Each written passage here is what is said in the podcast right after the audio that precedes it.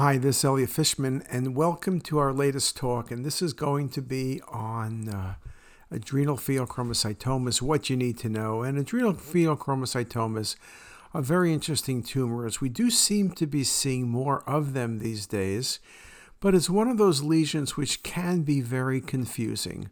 We're going to talk about the classic CT appearance of adrenal pheochromocytomas which is a lesion that enhances between 130 and 220 Hounsfield units on scans at 60 seconds post injection. But we're also going to speak about the range of appearances. We're going to look at many of the facts about pheochromocytoma, what you need to know, and what can help you in your differential diagnosis. Now, when you think about the adrenal, and we've spoken about this in my dedicated specific adrenal talks, incidental adrenal nodules are quite common, occurring about 6% of the population in a large autopsy series and about 4% of all abdominal CT scans. It's typically something we see more common in older patients. And again, the question is what do you do with these nodules? There have been several articles that made the point that the vast majority of incidental adrenal lesions are going to be benign. Of course, the challenge is determining which incidental detected nodules can be left alone and which require further workup. Remember now, people speak about the fact that most pheochromocytomas, or more than half, are detected incidentally. We talk about adrenal cortical carcinoma, that 15% of the time is an incidental finding.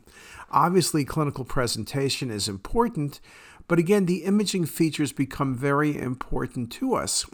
When an incidental adrenal mass is discovered at imaging, three important items to determine are a history of malignancy, presence of prior abdominal imaging, and symptoms of a hyperfunctioning mass, as this will guide subsequent management.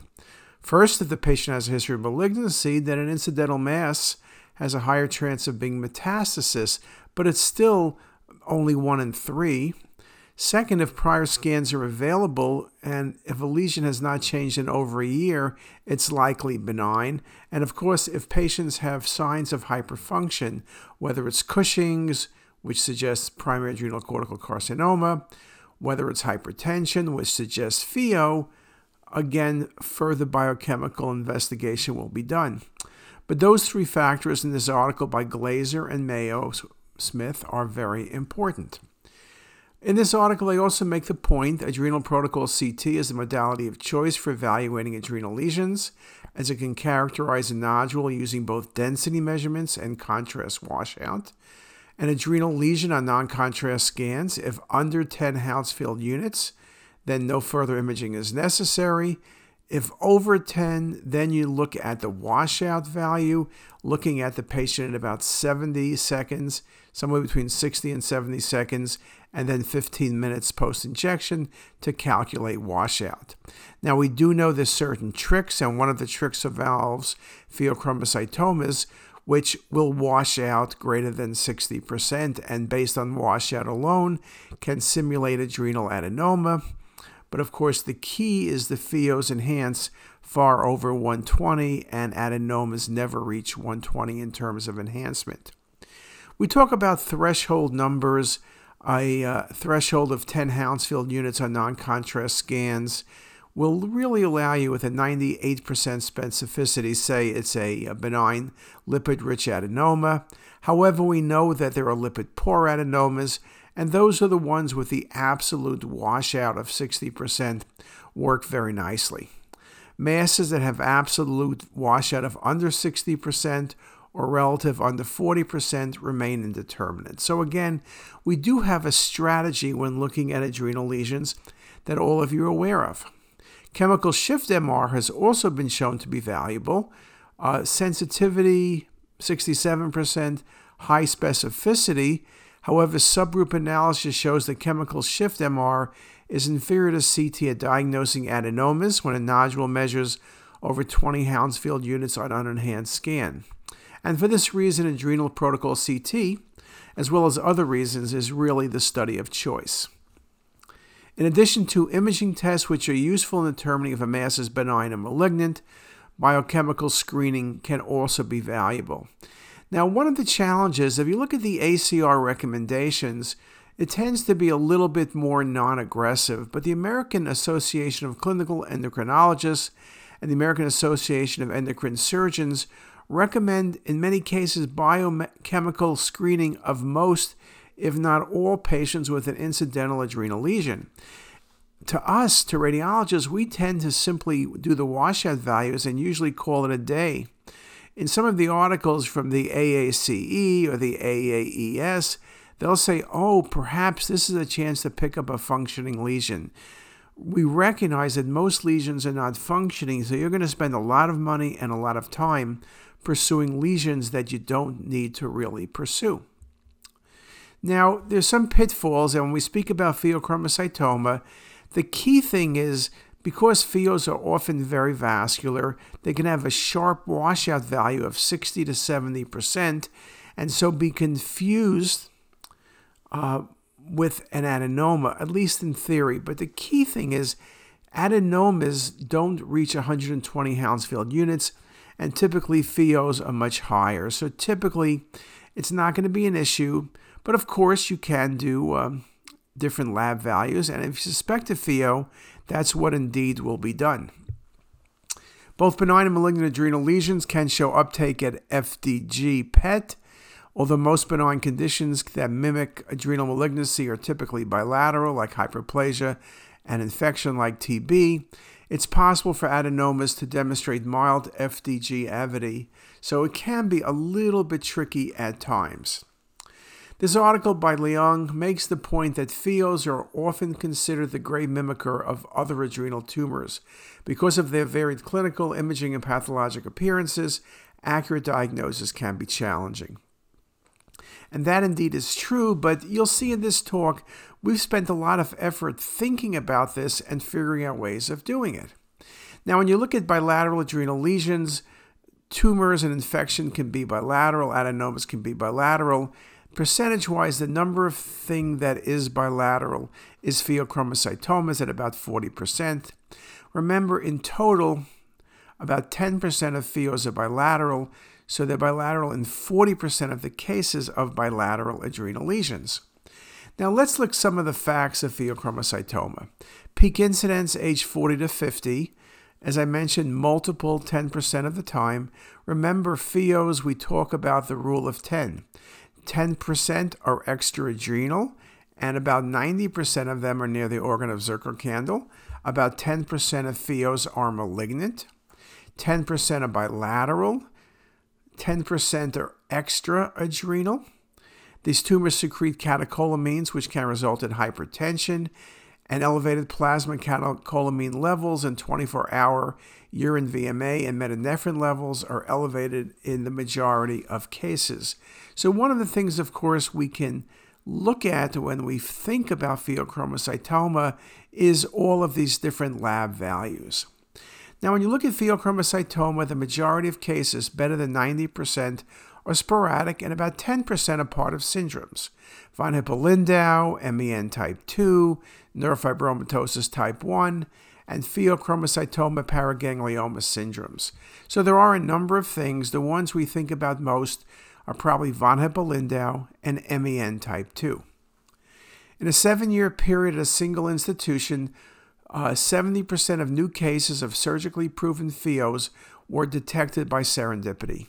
And that was very interesting because, you know, we used to think that pheos were something that patients presented with hypertension, which is indeed true, but the majority, 70%, are picked up incidentally.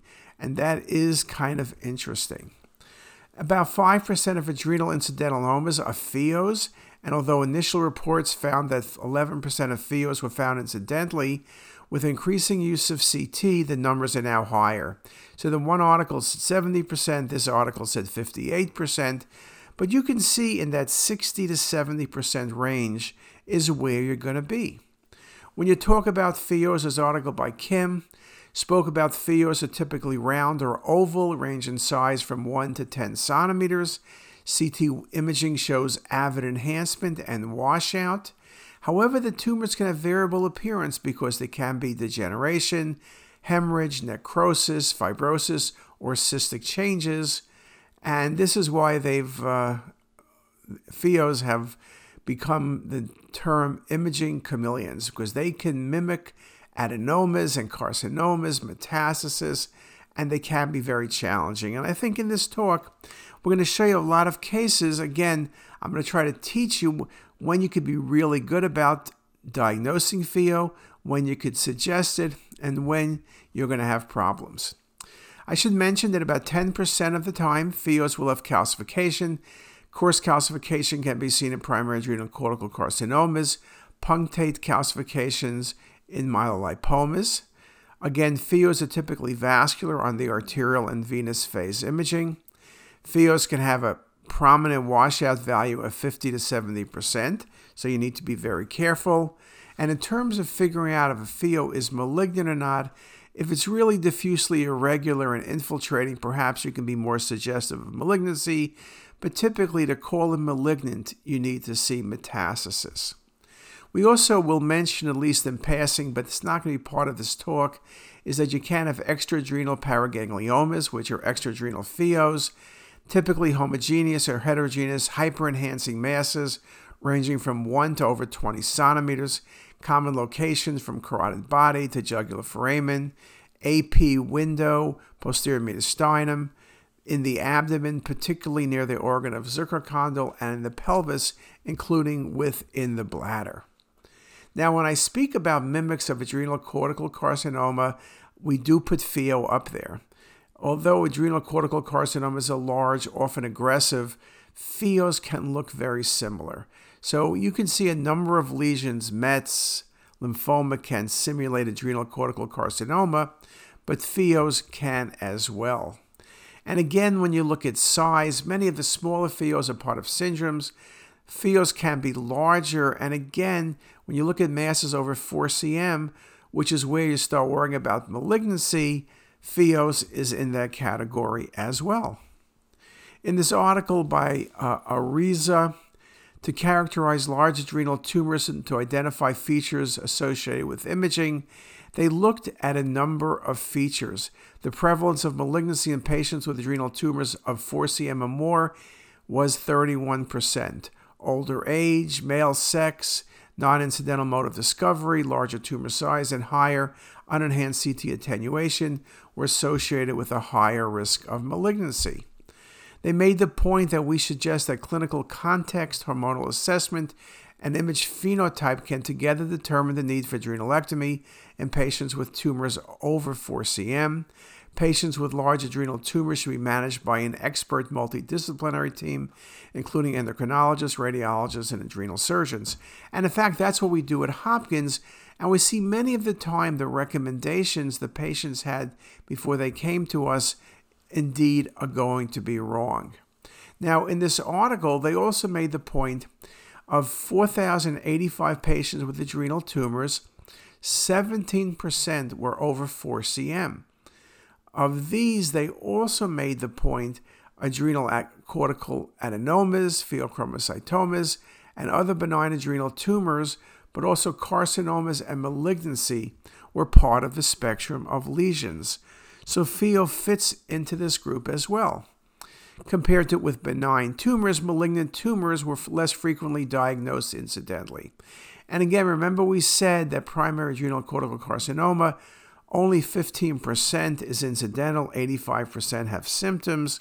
But remember, with pheos, 60 to 70% are going to be incidental.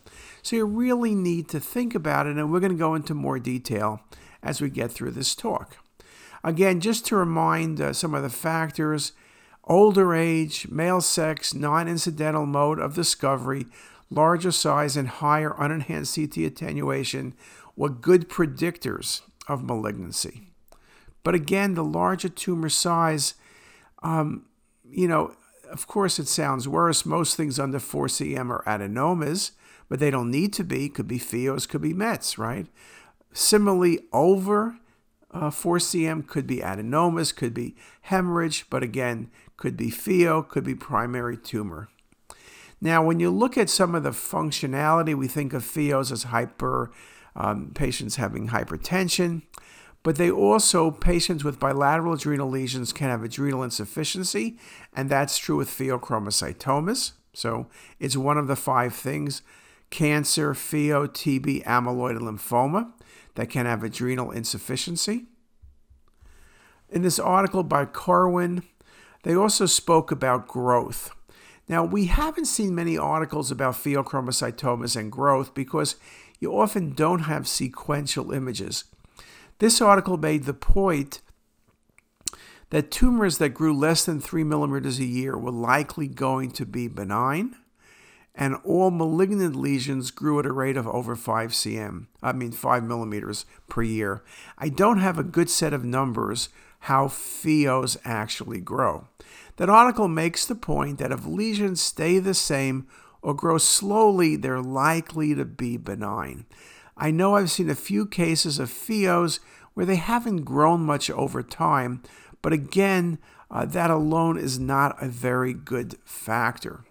In conclusion, one third of radiologic proven adrenal adenomas in our respective single institution study grew over time, but less than 3 millimeters a year whereas malignancies grew over 5 millimeters a year. So, again, that may be a helpful thing.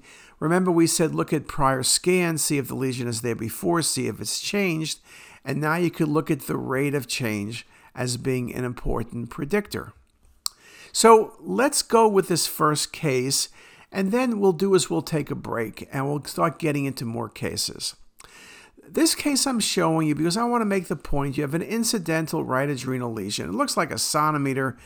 In my mind, it's going to be an adenoma, but you know, it's soft tissue density and it measured 50. So you can't call it an adenoma. So now you need to give contrast. When you give contrast, you can see the lesion enhances to about 164 Hounsfield units. Now you would say, wow, could this wash out and be an adenoma? So we'll look at that lesion. Remember, it's only one limb, it's small, and it washes out to 78. So if you looked at those numbers, you would say it washes out more than 60%. It's an adenoma. But when you remember that I said a moment ago it measured over 160 on the early phase imaging, that means it's a pheochromocytoma. Adenomas do not enhance above 120. They're typically in the 70 to 90 Hounsfield unit range rarely over 110, but surely not over 120. And this article we spoke about for indeterminate adrenal masses identified a dual phase CT, higher enhancement during the arterial phase, greater than 110 should make you think of pheo. And I agree with that, but we've seen in some articles have made the point about pheos being up to 120. So 120 and over is a good bet you're dealing with a pheochromocytoma. And again, remember, these are often incidental findings. Now, I have a number of other cases I want to share with you, but I think we should maybe let's take a break for a few minutes, digest many of the important facts I've given and shared with you, and then we'll come back and we'll look at a number of cases. See you in a few minutes. If you like this video, make sure to subscribe to the CT is Us YouTube channel. You can also visit us at ctisus.com for even more videos, plus quizzes, pearls, protocols, and oh so much more. We're also in the App Store and have well over a dozen apps for iPhone and iPad, all completely free. Thanks for watching.